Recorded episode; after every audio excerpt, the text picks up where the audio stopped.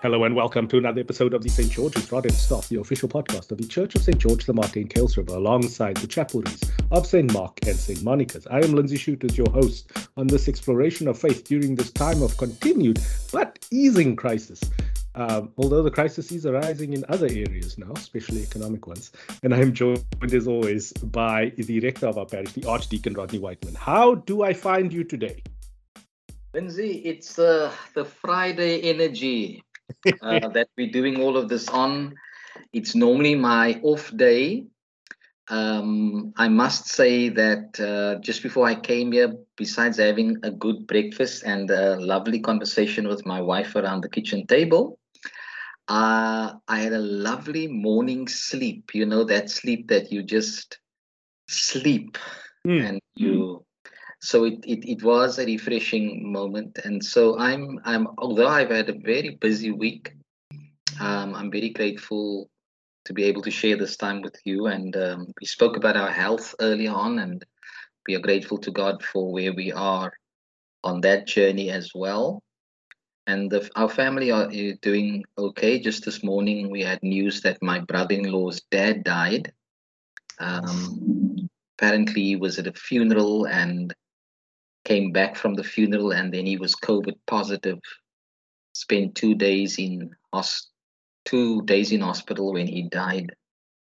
And uh, his wife is, was also tested positive, and so they are praying that um, she will recover. So yeah, that's just the one sad news this morning um, in the family. Yeah, and I mean, I would, I, I haven't heard of COVID deaths for a very long time. Uh, this is now yes first one for for me in a very long time that I've heard, and also that a funeral was possibly the place where he got it from. Hmm. Yeah, that is a bit concerning. Although um, I was reading some positive news yesterday that the the clever people in the world have run the numbers and they believe that there will be fewer hospital um, admissions due to COVID in the fourth wave, which is still incoming, but has been delayed a little. But I think it's mainly because of a vaccination drive. Um, so please, if you are not vaccinated yet, all South Africans over the age of 12 are, are eligible to get the vaccine. So please go out and do your part, please. Could I add my penny in the plate there for just yes. one moment? I've been invited um, to represent the Western Province Council, yes, the Western hello. Cape Province yes. Council of Churches. Uh, the Deputy President, President Mabuza, David Mabuza, will be doing a city to city, um, encouraging uh, vaccinations to happen, and he's come to the city on Tuesday, the 23rd. I will be at the um, Athlone Stadium, that where he will be to make that drive. So from the presidential booth, they are saying, let's encourage the people on the ground to continue, you know, ensuring that people are vaccinated.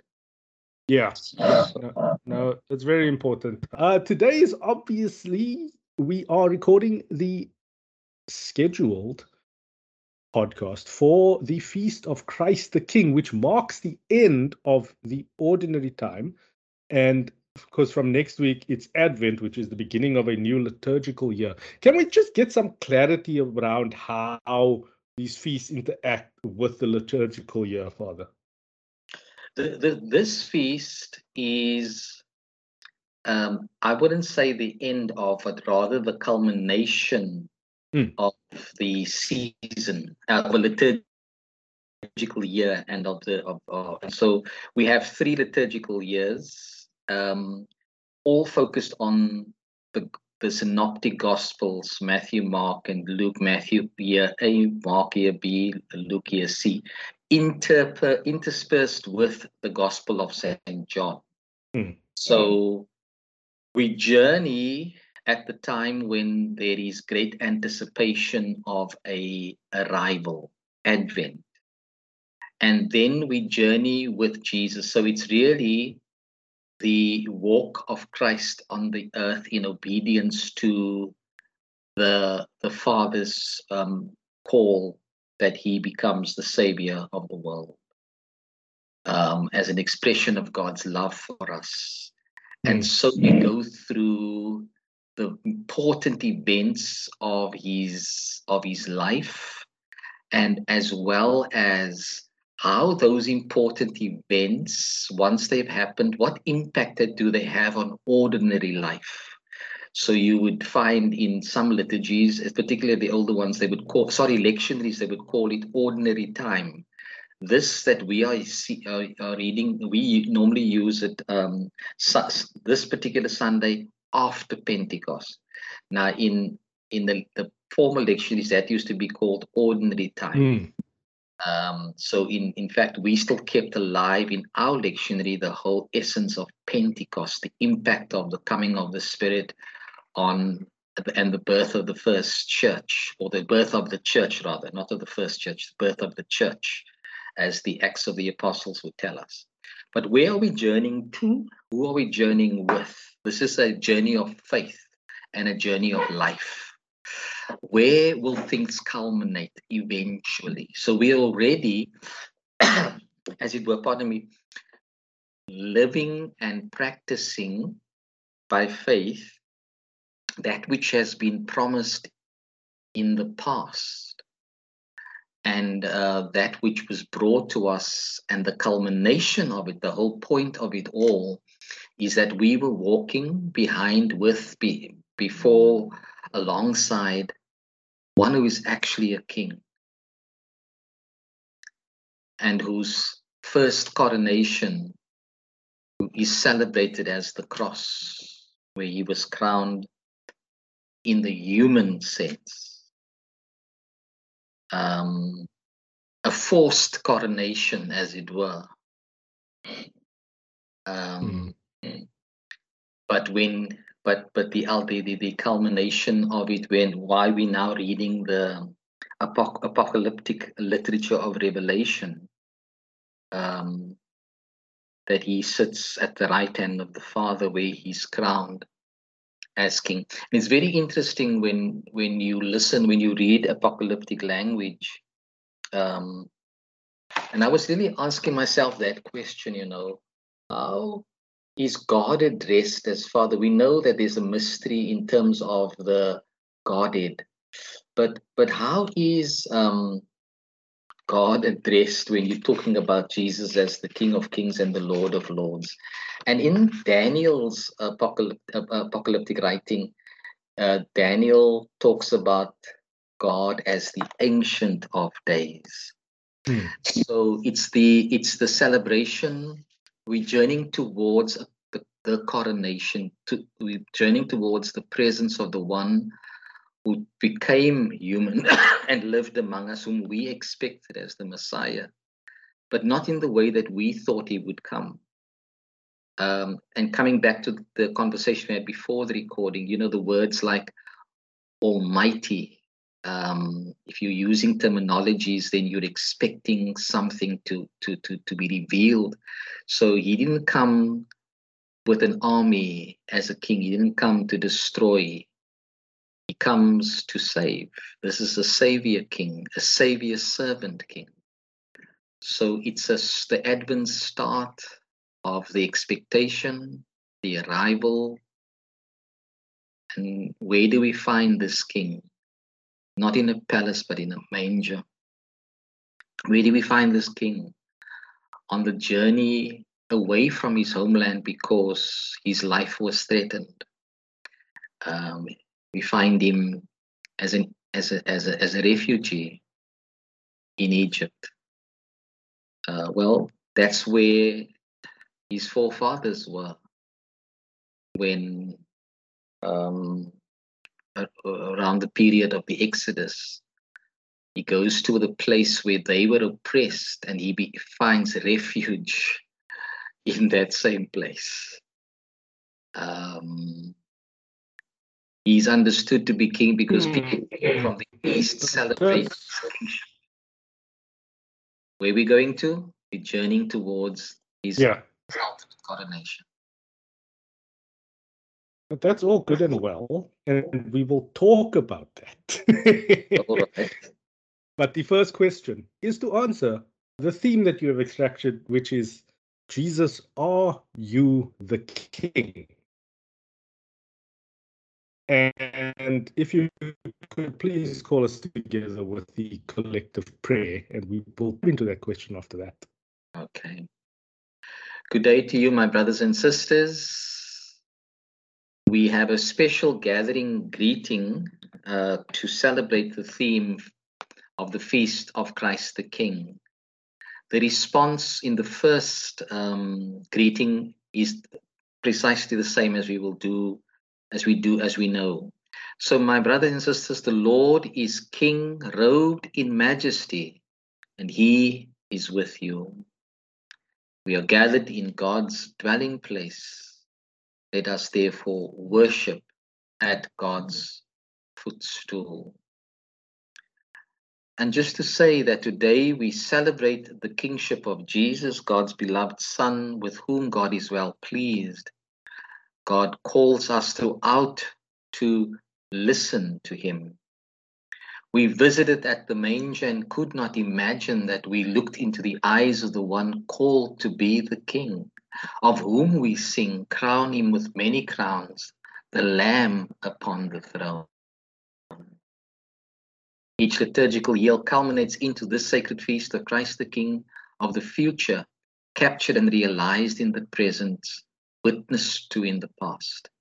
And so we're going to be singing um, and you could perhaps download this or listen to it on Google. You are the King of glory. You are the Prince of peace. So to the collect of the day. Pray with me. Most High God, majestic and mighty, our beginning and our end. Rule in our hearts and guide us to be faithful, worshipping the one who comes as Savior and Sovereign, and who lives and reigns with you in the unity of the Holy Spirit, one God, now and forever. Amen. So the first reading comes from the second book of Samuel, chapter 23, verses 1 to 7.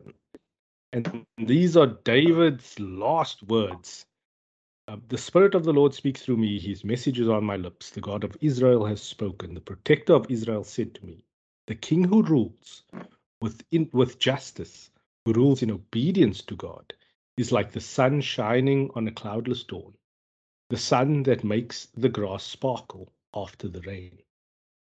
And that is how God will bless my descendants, because he has made an eternal covenant with me, an agreement that will not be broken, a promise that will not be changed. That is all I desire. That will be my victory, and God will surely bring it about. But godless people are like thorns that are thrown away. No one can touch them barehanded. You must use an iron tool or spear. They will be burned completely. Some strong words there. Yeah, Some absolutely. sharp barbs. Um, but yeah, here's this this this question about kinship, about about royalty, where we are led to believe in the modern interpretation of Christianity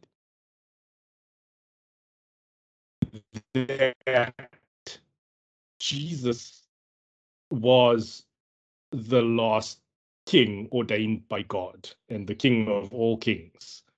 So then, like the monarchies that we have now are pretty much false idols, if you will.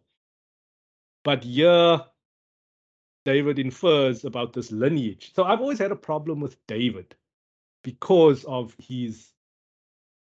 Oh gosh, I'm gonna get such hate for this.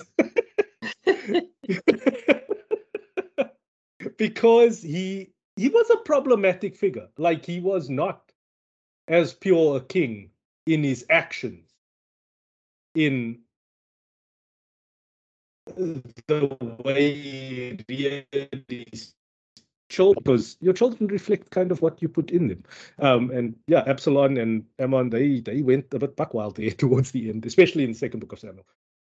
Um, so, how do you then marry the flaws of David to this lineage that culminates in Jesus? And what does that tell us about how we should see monarchies today and the role of those monarchies? You know, you ask you asking me a question now that um, we had to think about and write about in one of my assignments mm-hmm. um, about kingship and um, political leadership uh, of the time. And this was during the apartheid era, because kingship is about the leader of a country. Mm. And um, one of the, the things that the Israelites missed out was on was that ultimately the God who liberated them the God of their father Abram, Isaac, and Jacob, he's actually their king. He's actually their leader. And uh, he covenanted with them. Um, uh, uh, what's the name? Uh, Exodus nineteen twenty. um, gives you the understanding how the agreement, because he saves them. Uh, and and and they enter into the old rela- relationship that they had those years was when a king saves you you become his servants and you are there's a vassal like relationship between you and the king. Yeah. Um, and the king provides for you and protects you and takes you under his wings. And of course your response to that is of service to the king with your gifts and talents and, and i mean the benefit is not just for him personally but for the kingdom itself and of course they had seen the the the the, the, the um, kind of um, demagoguery that was going on in Egypt, where where where the pharaoh had been the, the reigning person, and it was a top-down structure. So the this is this has always been our challenge. You have leadership, you have the the need for leadership. Now you have a personality who wants to assume that position does that person's characteristics uh, confer with what a leader should be, how people understand leadership? And how often we find that, you know, even the Pope or the Archbishop or anybody that, you know, has a, a leadership position, our flawed character as humanity um, even though somebody has to be in the role of leadership, we cannot really measure to the task itself. Those who try their best, in spite of their flaws, when they understand their flaws with humility, are able to uh, at least give some kind of leadership that people can trust. But then there's those who assume that leadership is about power for them over others and that's not the kind of understanding that we should. And now, David, I think, whilst there was in some cases an abuse of power, and he was confronted by the God by, by, by, by God. But remember, David cannot just be seen in his role as king, because remember the relationship with, with God were, are, are depicted in, in the Psalms that he wrote. Uh, even as a young boy, there was this passion for God. There was this trust that God is with him. Um, he who, as a shepherd boy, had to ensure that he kept his father's um, sheep um, uh, healthy and protected and alive. So the essence of leadership was growing there already. So that and the character that David was displaying already there in terms of his spirituality and so on um, were the marks of a pro- a possible leader.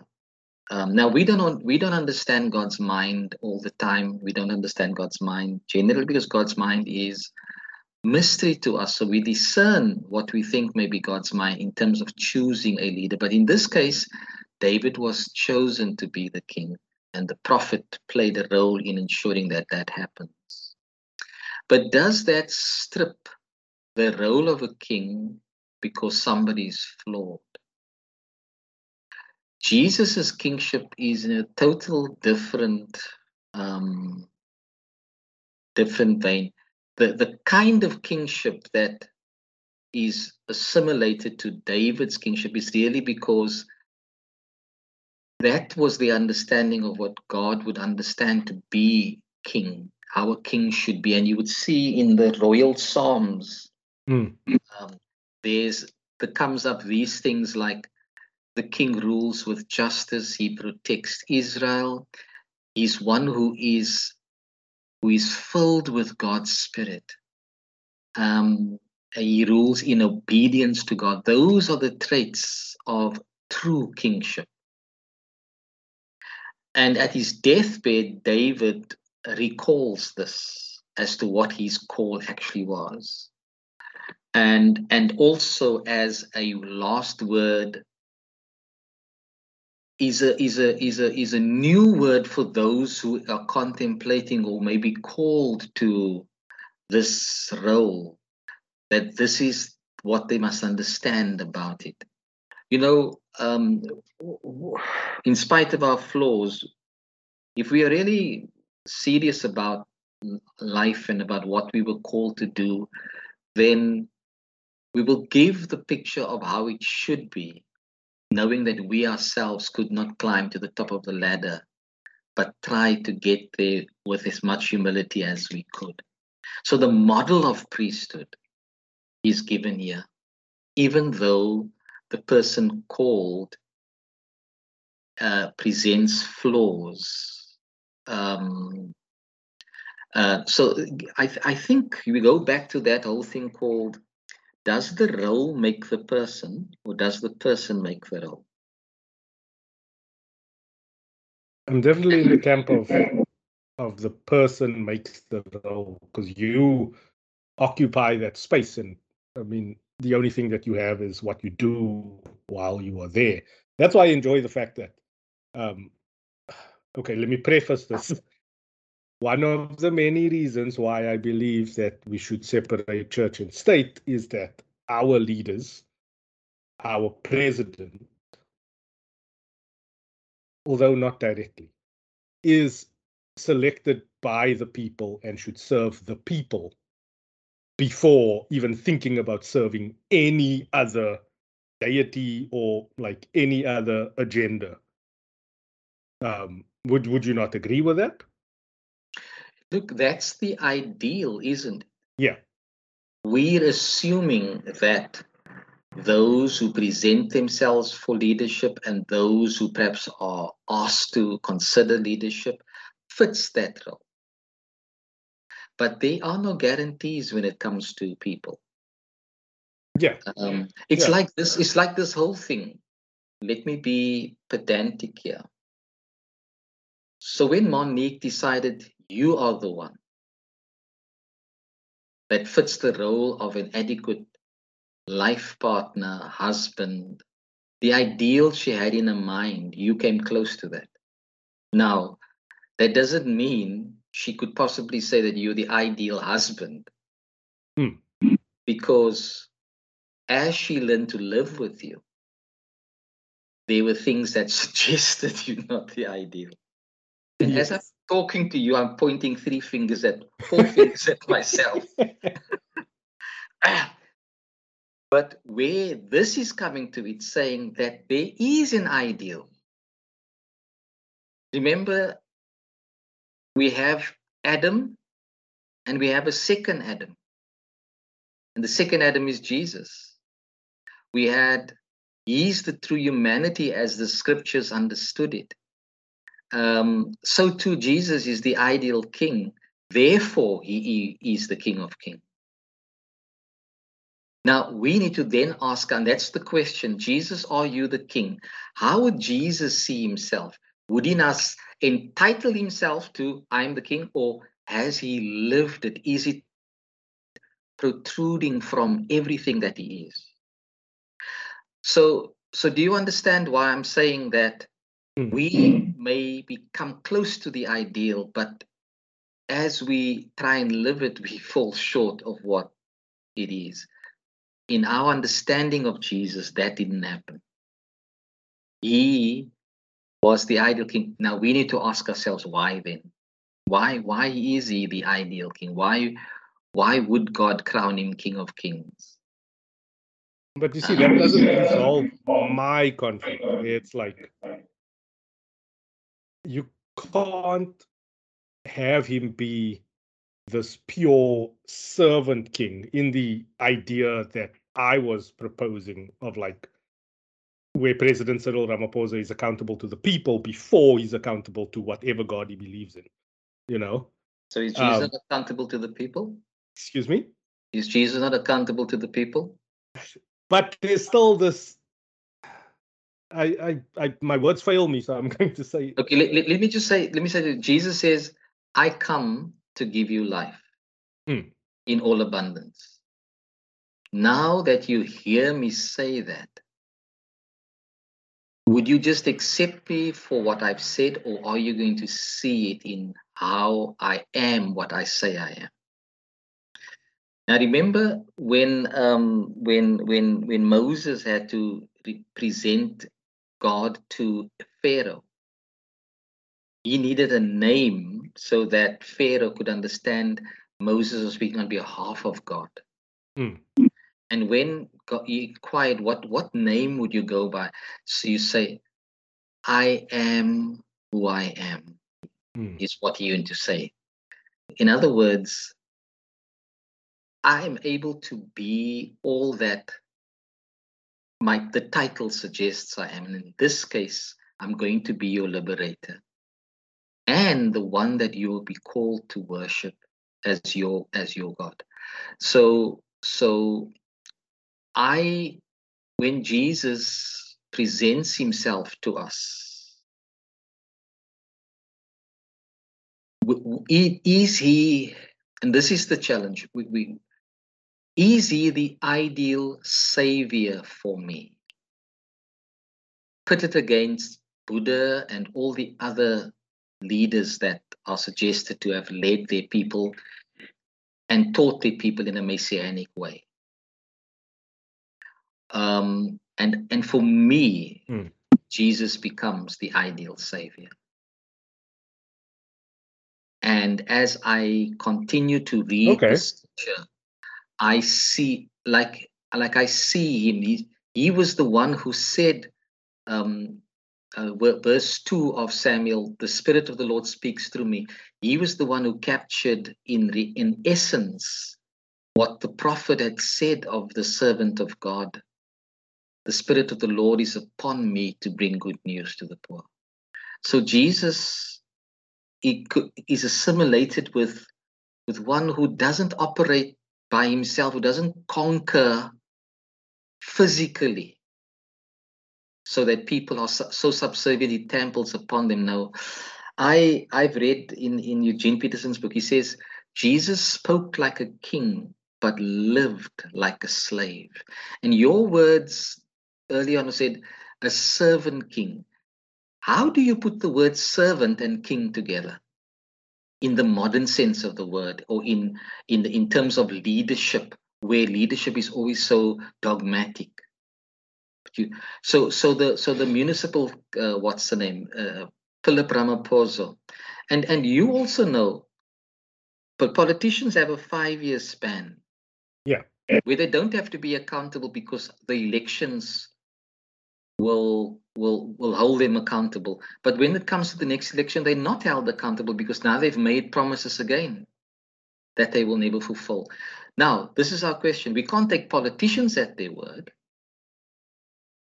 my children can't take me always at my word. Does that make me any less their dad? No.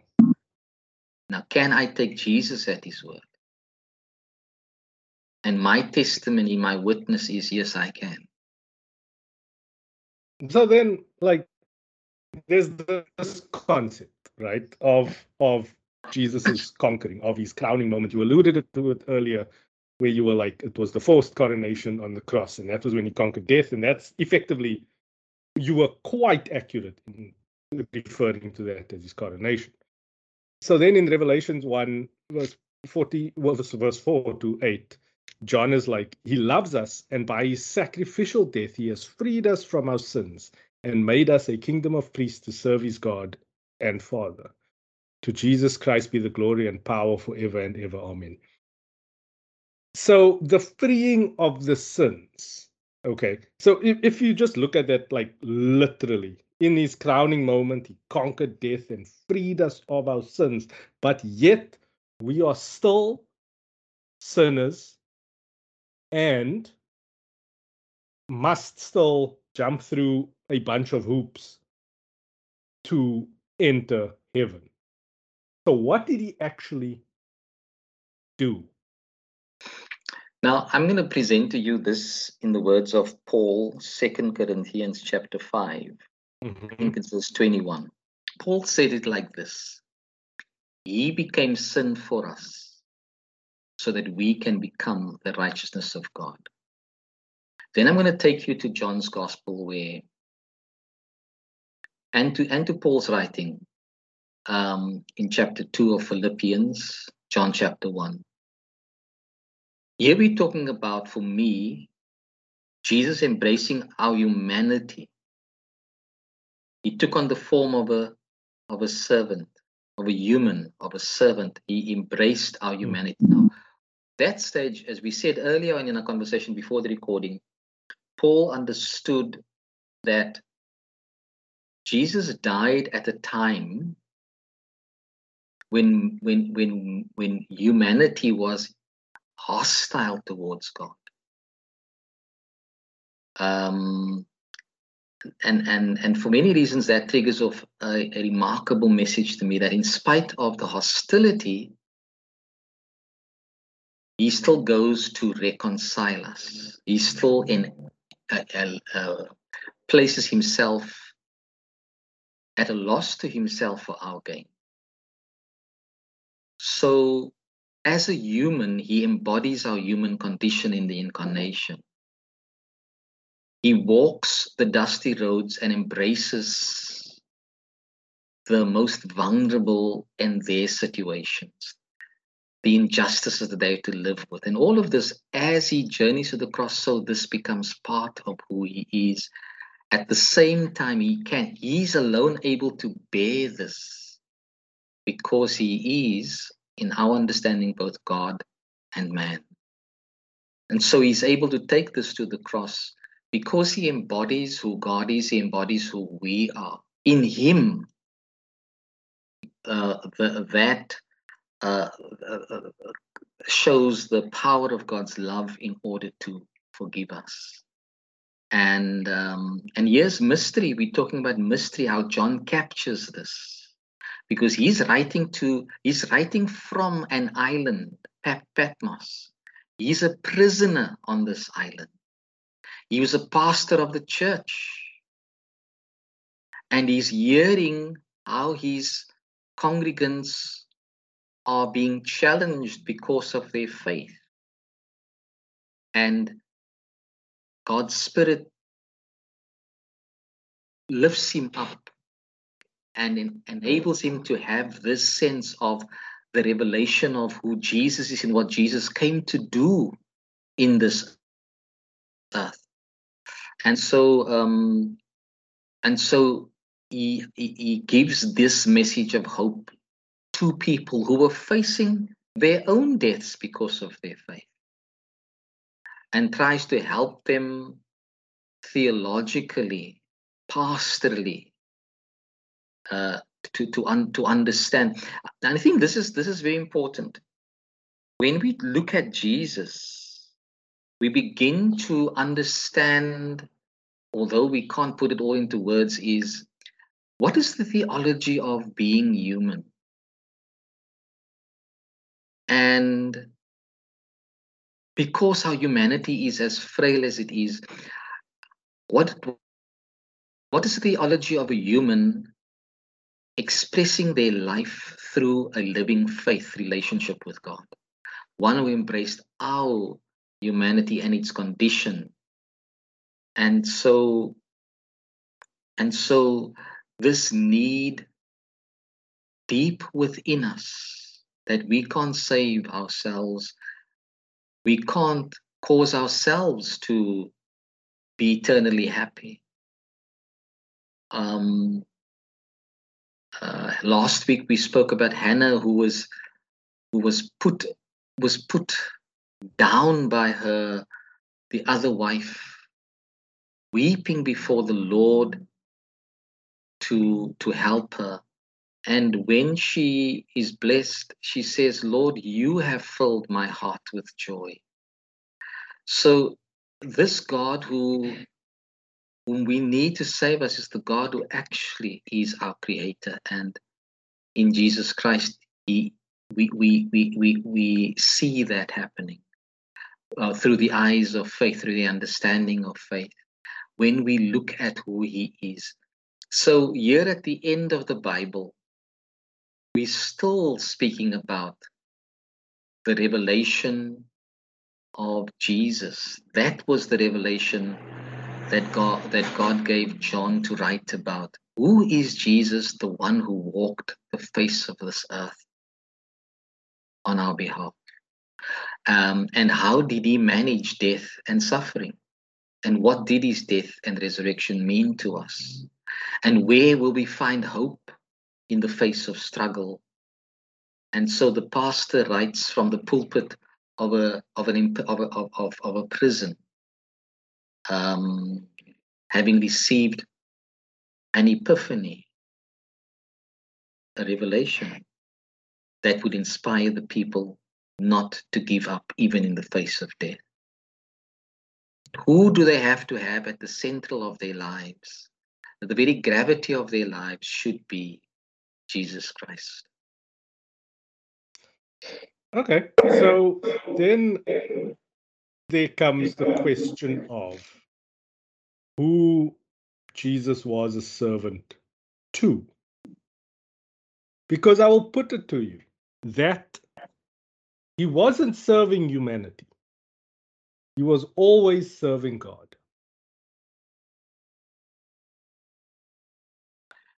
You know, you, you make a very good theologian. Why do you make a good theologian? Let me repeat your words. He wasn't serving humanity, he was serving God. And that's precisely the point of serving. You cannot serve humanity if you're not serving God. Uh, because others have other ideas about that. I understand that. That's why I'm deliberately saying that to you. I'm deliberately saying that to you. From our perspective as a Christian, when we serve humanity, the one who does to, the, to the, this to the least of my sisters and brothers, they do it to me. So the perspective is we are able to manage and to serve one another precisely because we are called to serve God in one another. That's why you make that's where you make a good theologian. you see, and so often people in the helping professions will help, will help and serve you as far as they're able to in terms of what they can see and what is tangible. But when your soul is broken, how do you manage life when you deep down broken? How who come what what message comes alongside you because in serving people there's both word and action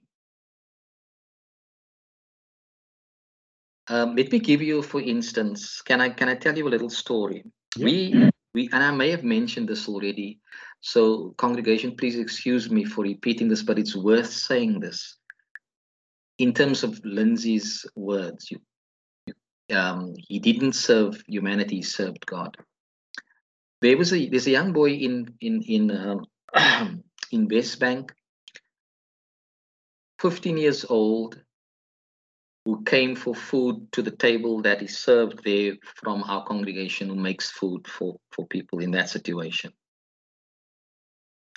And um, one of the ladies was sensitive enough to look at him to see how in dire straits he looked, just his presentation of himself. And she went to find out about his life discovered he had no real family, that he was really he's really staying in a in a hawker at the back of the house where he there's already a huge family. And she spoke to that family, and there was, you know, we can't really care for this young man. Anyway, the story eventually gets up to her that he's in the system of the social work. When his name was mentioned, the social worker said, and this was for me the sadness. Here's a thick file about this young man. Yet, nothing's changed in his life.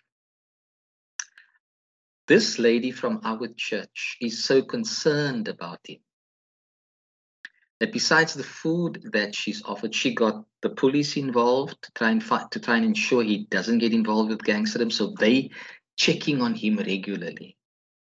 She's ensured that he has blanket for himself.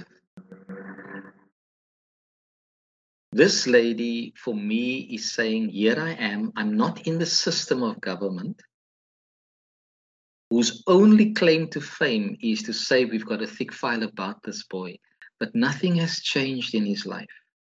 Yes, she's trying with her limited resources to make the changes, to care enough to know where he is. Now, for me, because I'm not, I'm not saying the system, the people who are working in the system don't serve God. They do their work. That's why they have files.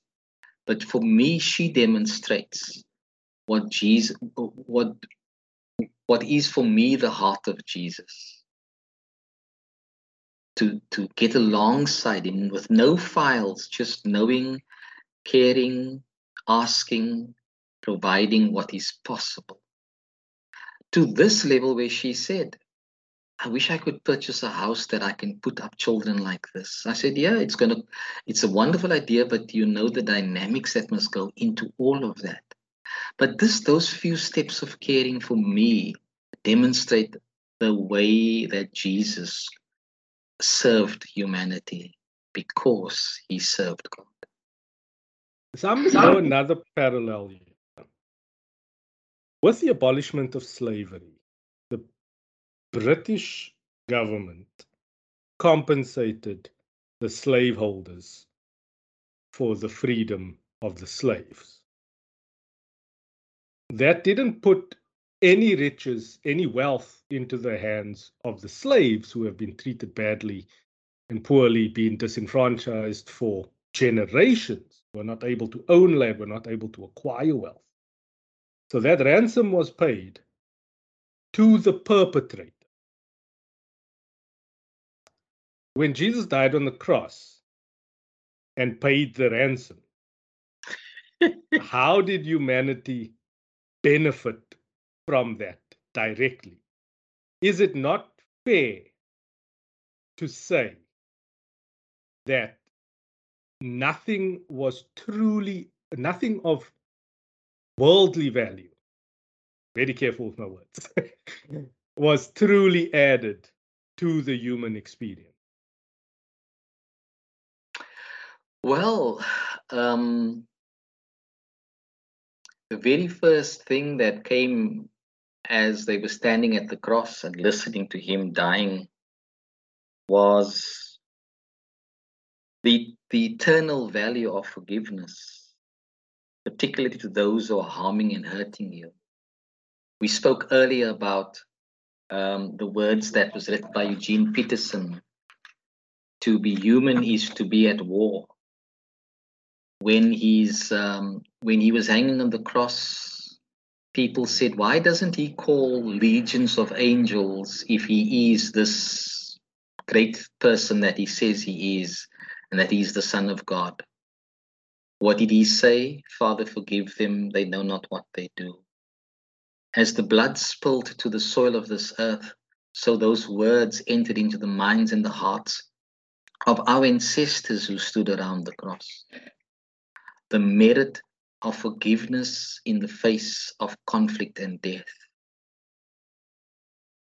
So we may not have grand materialistic things, but here he was speaking to change the heart, to do exactly what the Father's message of love and good news for the world is. I embraced your humanity in order to forgive you? What's the benefits of forgiveness and reconciliation?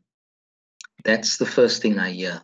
The second thing I hear is him saying to John and to Mary, his mother, um, that they should embrace one another and take care of one another. From the cross, he creates community, starting with family. We draw hope from this dying man who understood the brokenness of family life um, and says, I, I'm, I'm, I'm encouraging you to care for one another because you're living in a world where care and compassion is, is not high on the agenda. But from the cross, that's what he asked those two people to do to start the movement of creating caring community. And that should filter through every aspect of our society. We do know that the family is the nucleus of the home of the of the of society. And so the family life should be able to make changes in the community as a result of what he did for us on the cross. On these instructions, the disciples waited in Jerusalem for the Spirit of the Lord to come. And Peter made a public speech to all who would hear, and he spoke of Jesus. And what happened? Those who heard, the oppressed who heard, began to form community when they responded to the good news by faith. So, 2000 and odd years down the line, we have a church, although in a messed up situation, but we still have a church. We still have a church that proclaims his name, that seeks to learn from his from the, the words written about him and the recaps of the words that he spoke. Um, his life as he lived on earth, where he touched people, where he lifted people up, where he gave hope to people, where he told the church in Luke's Gospel, chapter 4, the Spirit of the Lord is upon me to bring good news. So, in other words, if you're true as a church, then this is what your calling is to be spirit filled um, so that you can bring good news. And the poor are not necessarily those who have nothing materially, those who are who, who's, who's, who's, who's, who's, who's got poverty in their spirits, um, um, for want of a better word. How do you transform a world if you do not change hearts, minds, and attitudes? Um, in order to change life for the, the fulfillment, for the, for, the, for the benefit of all. But yeah, um, some time ago, Richard Dawkins wrote a book called The Selfish Gene. Um, my my spiritual director says to said to me um, whenever I shared of the challenges that I was facing with and maybe my responses, he would say, "Oh, the old Adam still hasn't died within us." The legacy that our Lord leaves when he tells Mary, Martha, sorry, in the face of the death of her brother, do you believe that I'm the resurrection and the life? And when she says yes, there was a total relief that even though she had a brother back after a miracle, um, that message of us speaking to, we look to today to when we suffer the losses of our loved ones, loved ones suffer the losses of our lives, and they stand at that tomb or that at that um, um, coffin uh, with our unresponsive bodies. And what is the message that they are helped to deal with that? When tears flow and despair creeps in, the first words they hear at a service, Jesus said, I am the resurrection and the life. Those who believe in me, though they die, yet shall they live. Whoever lives in me shall never die. He gave us the message of goodness. That's what, that's what the collect of this past week says. Your son Jesus brought us the good news and the power to transform lives. Yeah. He Okay. left an eternal legacy for change in the world. So then here's this exchange in John 18, um, verses 33 to 37, where Pilate summons him and asks him, Are you the king of the Jews? To which Jesus replies, Do you ask this on your own, or did others tell you about me? And Pilate's like, Yo, dude, I'm not a Jew. Your own people and the chief priests handed you over to me. What have you done? And Jesus is like, My kingdom is not from this world. If my kingdom were from this world, my followers would be fighting to keep me from being handed over to the Jews. That's a very interesting line. I've, I've never actually reflected on that. Um, my followers would be fighting to keep me from being handed over to the Jews. I'd like to see a different translation of that, actually. I, I don't believe I've read it in that way before. But as it is, my kingdom is not from here. And then Pilate asked him, So are you a king? So you are a king. And Jesus answered, You say that I am a king. For this I was born, and for this I came into the world, to testify to the truth. Everyone who belongs to the truth listens to my voice. So there's a lot of things that play there. Chief among them is that Pilate is testifying that he is indeed not a Jew. So whatever happens to Jesus from that point on, whatever the death on the cross, that doesn't existence at all. It has no effect on his continued life. It's just he had an interaction with this great philosopher. And the second thing is that Jesus doesn't answer him directly. He's like, For this I was born. And I interpret that as I was born for this discussion, which is part of the journey to the cross, which is then like the ultimate victory. So, what does that say about Jesus's conviction in his own kingship?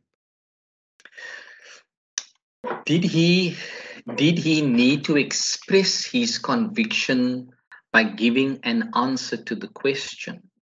Or is that question saying, Pilate, here I stand before you. You have heard many things about me. You're listening to me speaking. How do I come across to you that would answer this question? Because that's the ultimate question we've been exploring through these things. Who is Jesus? Who is Jesus to the world? Why is he an historical figure that people see as the as the savior of the world? In other words, he presented who he was to us, who he is to us. Now, if you remember, right at the, the top, I said uh, in my introduction that um, he is God's beloved Son, with whom God was well pleased. And throughout, God calls us to listen to him. Now, in response to that, Jesus says, Pilate, I'm here to tell the truth. So, what truth is exuding from me? Now, in truth telling, you then have to ask, answer the, excuse me, you have to answer the question. excuse me, Lindsay. Mhm. You have to answer the question. As I listen to Lindsay, what am I perceiving about what Lindsay is saying that reflects what Lindsay believes and who Lindsay is? So, did Jesus need to say, I, uh, you, you know, um, I read, I don't know if you read the, the, uh, the book, The Number, Mm, No, the gangster book. Gangster book, yeah. And one no, I of, haven't. I haven't read it myself. one of the things that were found in that, that you read in that book is this there was a time when people in the gang world thought that uh, they because because in their world it's about the question is BSJ. Hmm. Which is which is, you know, Dan Brown writes in his book Origins. That's the question we are faced with as humanity, Mm. as individuals. So it's a question we have about God, it's a question we have about Jesus. And Jesus says, I'm about truth. And if I am the one who testifies to the truth, then those who really seek the truth will embrace who I am. So, in other words, the kingdom that I serve is about truth. In other words, Pilate, are you about truth? Now, do we can we say there is truth and truths? Because I'll take it a step further. yeah, I'll say there's truth and there's justice. right. Because Pilate, when- in this case, is about justice. No, Pilate was not about justice. Pilate was trapped, as pol- politicians normally can become trapped. He was in his comfort zone. You know, he had an opportunity many people didn't have. He was faced with the one whom God calls my beloved Son with whom I'm well pleased. But that was nothing to him. like that, he says this explicitly. He's like, dude, I'm not part of this. Oh, no, conflict." yes, he was worried. If Jesus said, I am a king, the question Pilate was asking was political. He wanted a political answer. Jesus, so now you un, you can understand, Father, I'm about truth. I'm not about the kind of politics you are playing with. Because if Jesus said, I'm the king, that comes in direct opposition to Pilate. His throne is rattled now. But you have the king. Where is the kingdom? Hmm. If you think you've conquered the king, who now stands before you as a as a criminal, because the jury has, has spoken, crucify him. And so, who he wanted to know so that he can understand, because he was faced with a political question here Mhm. in his mind. But in the mind of Jesus, Pilate, what are you actually faced with? Is Pilate, are you really living the truth? And what is that truth? So you, I've stated this before. I think we do it every. We do the dance every Easter.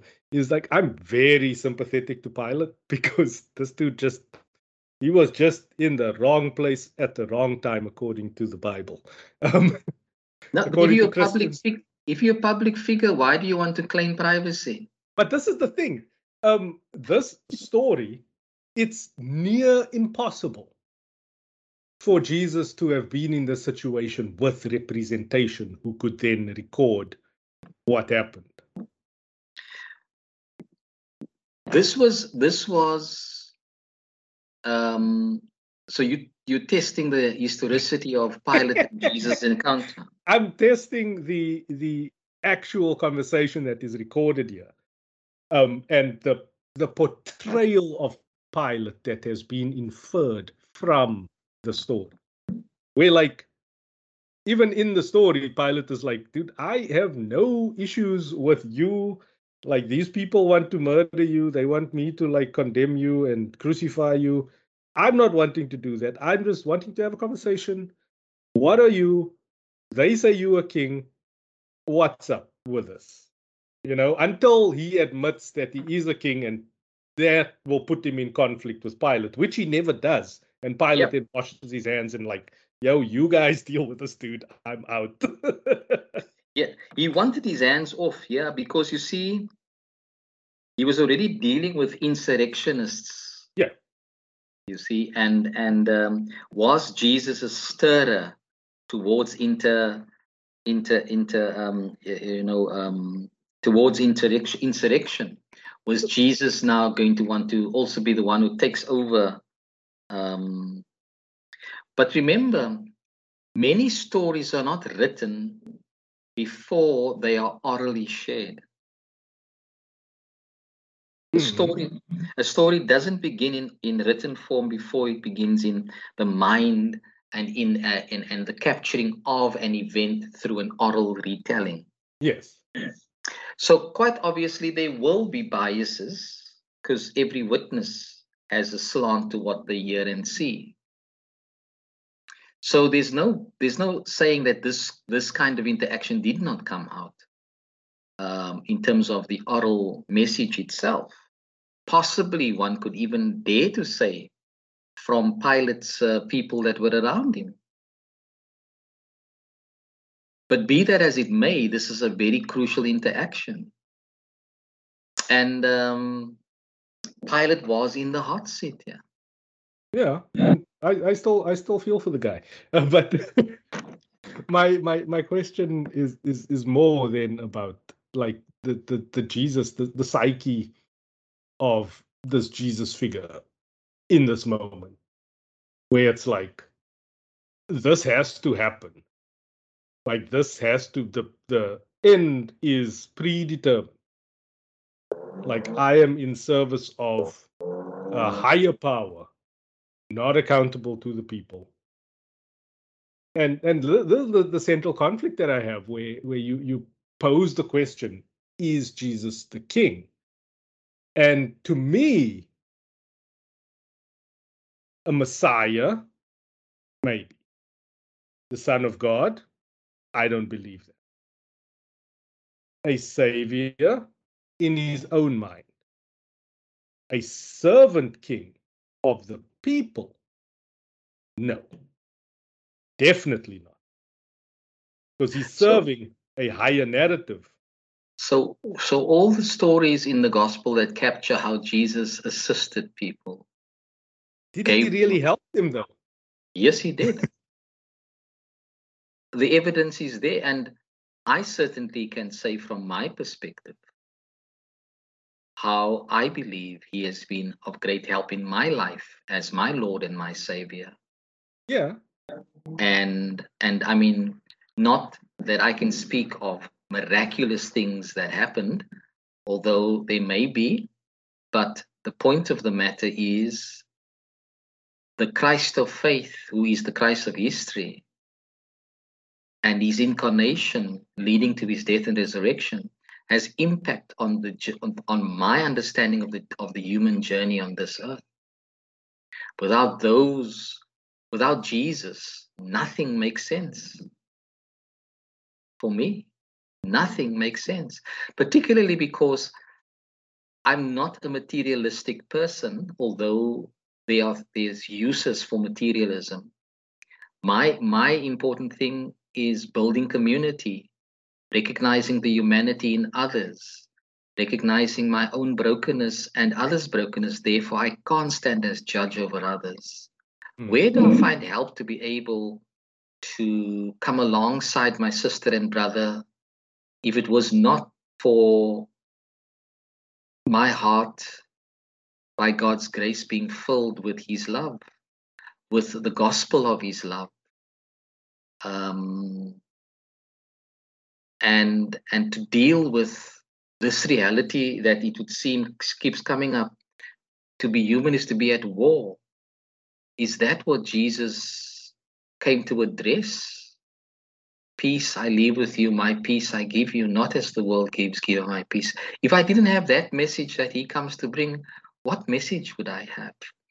I have no doubt in my mind that this, the message of Jesus continues to transform the way I think, continues to, to therefore transform the way I speak, the way I listen to situations uh, where people would resort to a sense of hopelessness and despair by the interaction with with who he is in a life of prayer and worship, uh, in in in a stud- study of his scripture, I find that I'm able to receive hope from that and to share that with my brothers and sisters in less fortunate circumstances. The example of him getting alongside people on the dusty roads and kneeling um, shows how he was serving humanity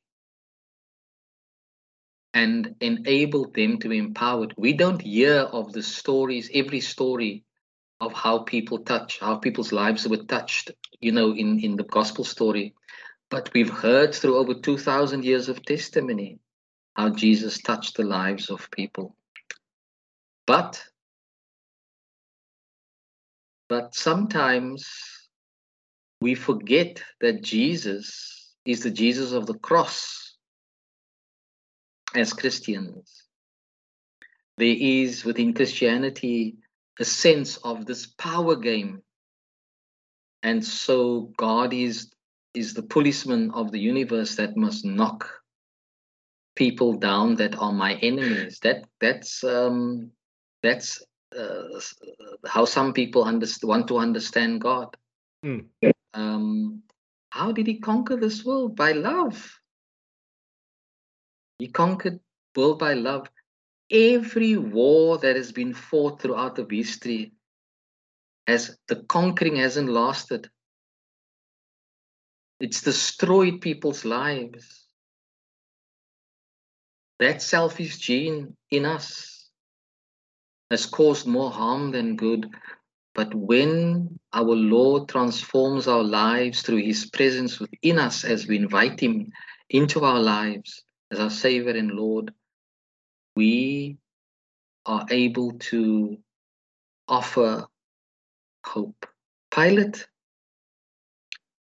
for this I was born, and for this I came into the world to testify to the truth. You talking truth to power. What was the illusion Pilate lived? Was the illusion of power.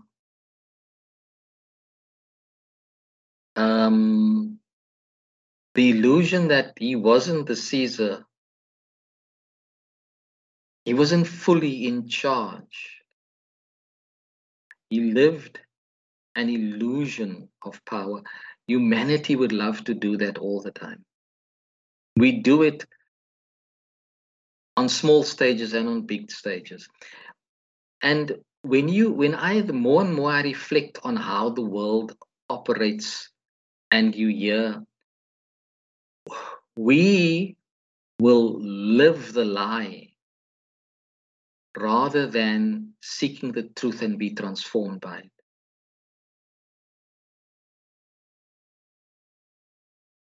Hmm.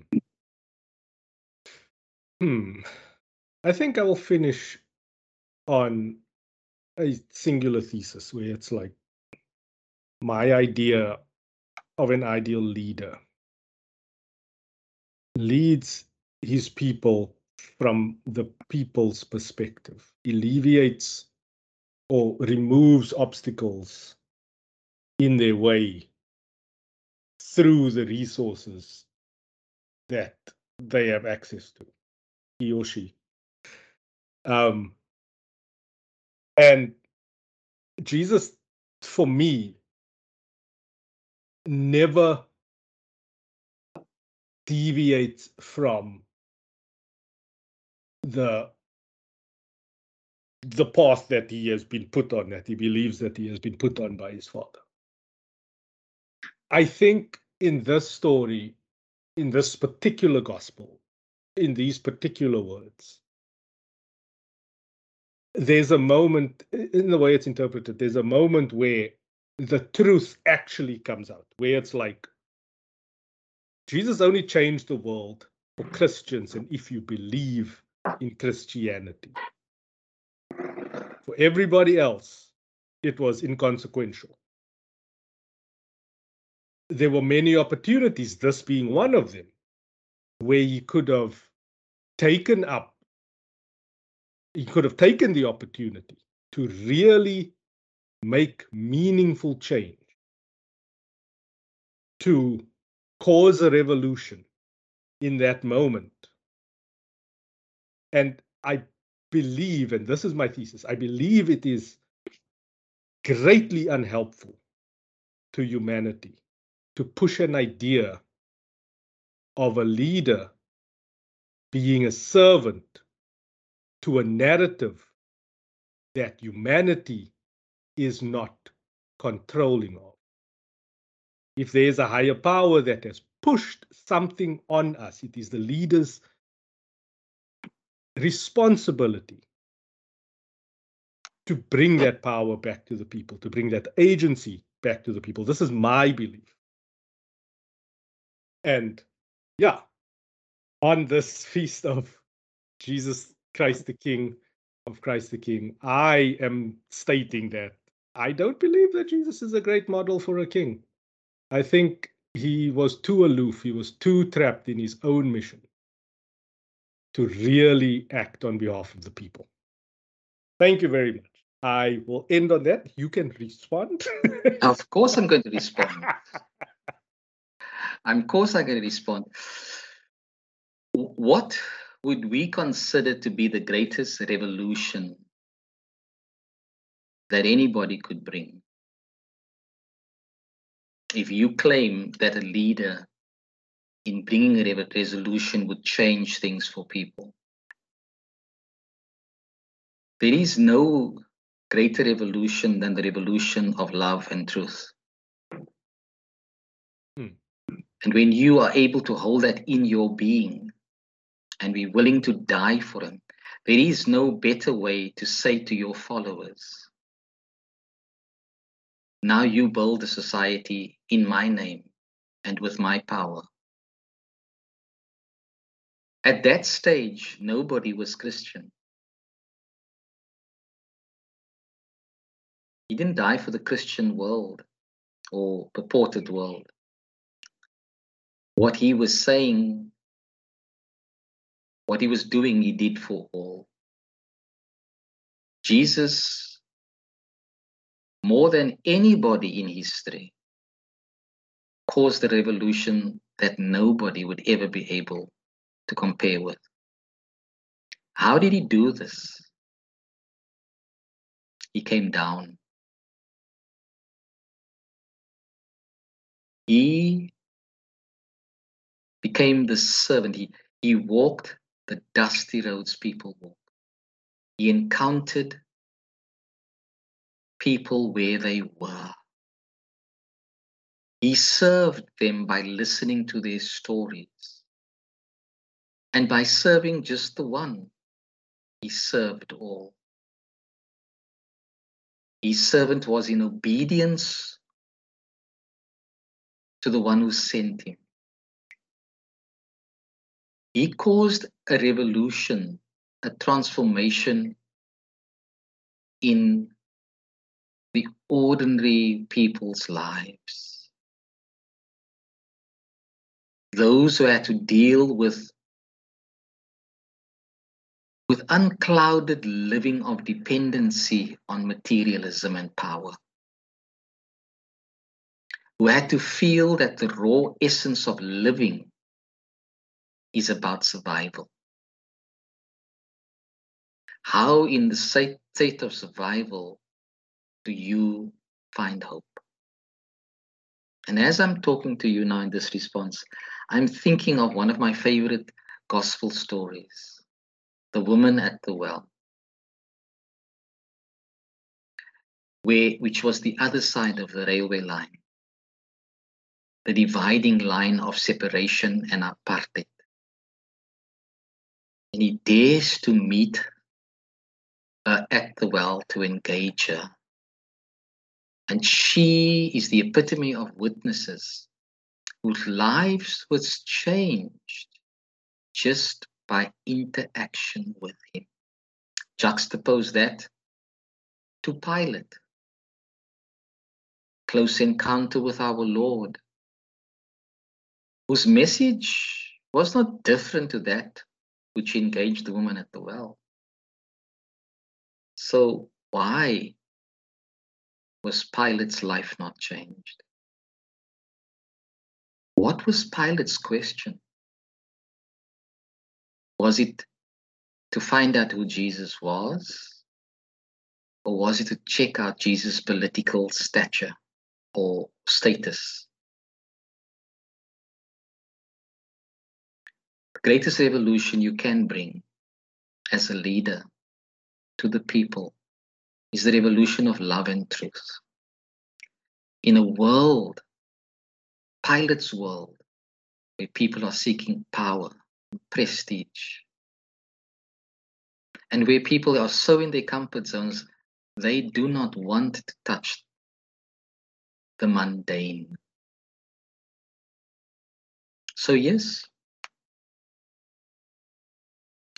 your question is exploring who Jesus is.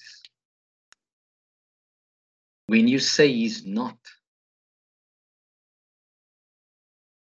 you are saying something about what he is. And that's where I am. What he is for me. That revolution that he brings is why I responded to the call to ministry.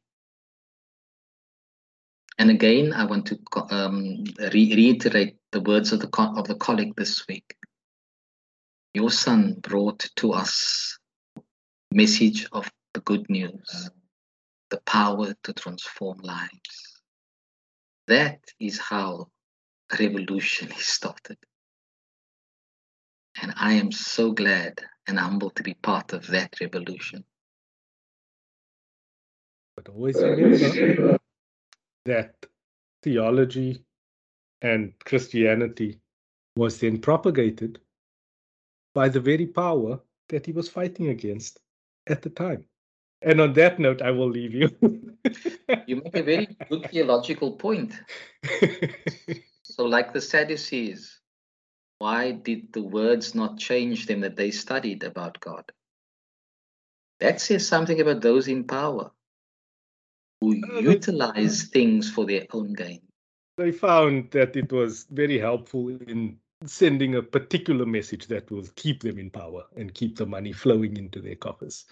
Um, but, see, that doesn't make what Jesus, what Jesus is worse. Ooh, the legacy is stained, no. surely. No, what it does do is take us back to the cross. Indeed. But we can sit here and talk about this all day. Um, thank you very much for this conversation. It has been absolutely enlightening, as it always is. Uh, my apologies to anyone's sensibilities that I've offended through this. Uh, these are all my beliefs, um, and they are not held by anyone in my family or anyone who's connected to me. This is me speaking of my own agency. Um, if you could please extract a few other brief reflections in the prayers of the church. Thank you very much. Thanks, Lindsay. So, in the praise of the church, we this week are praying almost with acclamation the Lord is King. Let the people rejoice. And because Jesus is King, whose kingship encompasses the whole world, we ask you, Father, to renew your church, to trust in your providence and victory, and to strengthen the faint hearted in the face of persecution and turmoil. Because Jesus is King, calling the people to rejoice, as he stood before Pilate with dignity and integrity, we ask you now that you may give us wisdom and discernment to all who govern, that truth may be heard and honored, and that by your grace peace may prevail. The people rejoice that the Lord is King. As we reflect on Jesus' arrest, many deserted him, and a few watched from the shadows. Be with those, Lord, who face trial alone, with appropriate adults who accompany accused juveniles. And we are saddened, Lord, that juveniles or anybody should be imprisoned. So, by your redeeming power, give us opportunity to amend our ways. The people rejoice that Jesus is King who chose to subject himself to human frailty. So, Lord, by your presence, bless us in our weakness and hold us in your love. We rejoice that the Lord Jesus is King, for he embraced death and made it the gateway to glory. Lord, do not forsake us in the hour of our death. And here we want to say thank you for the life of Pamela Abrams and uh, rest eternal grant unto her, O Lord. Please bring us all to rejoice in your eternal kingdom. Earlier on, we, con- we spoke about COVID and its effects and possible changes uh, that are positive for us. We continue to pray, Lord of the ages, COVID still lingers on. We are protocol focused and still grieving the losses of, of our beloved one. Some still resist the vaccine, and variants continue to appear through mutation. Thank you for journeying with us with your healing presence and companionship, drawing us into compassionate community. Save us from our arrogance so that we will soon be free from the oppression of this virus. We extend our praise to that you, Lord, may bless all continents, guard our children, guide our leaders, and give us your peace for Jesus Christ's sake. Amen. If you are celebrating your weddings and anniversaries and birthdays, may God continue to pour his love into your hearts by his availing presence through Jesus Christ our Lord. And so, in conclusion, this feast of Christ the King. Go out as faithful witnesses, the one who reigns forever. Look to Jesus as your shepherd and your ruler. Listen for his voice. Clothe yourselves in righteousness and make every place place to worship. And the blessing of God Almighty, our Creator, our Redeemer, and our life giving Comforter be with you always. Amen. Go in peace with courage to love and serve the Lord. Go in the name of Christ. Amen. Thank you very much for tuning in. And thank you, Lindsay, very much for always an enlightening conversation around the scripture and particularly the person of God in Jesus Christ and the community of the church.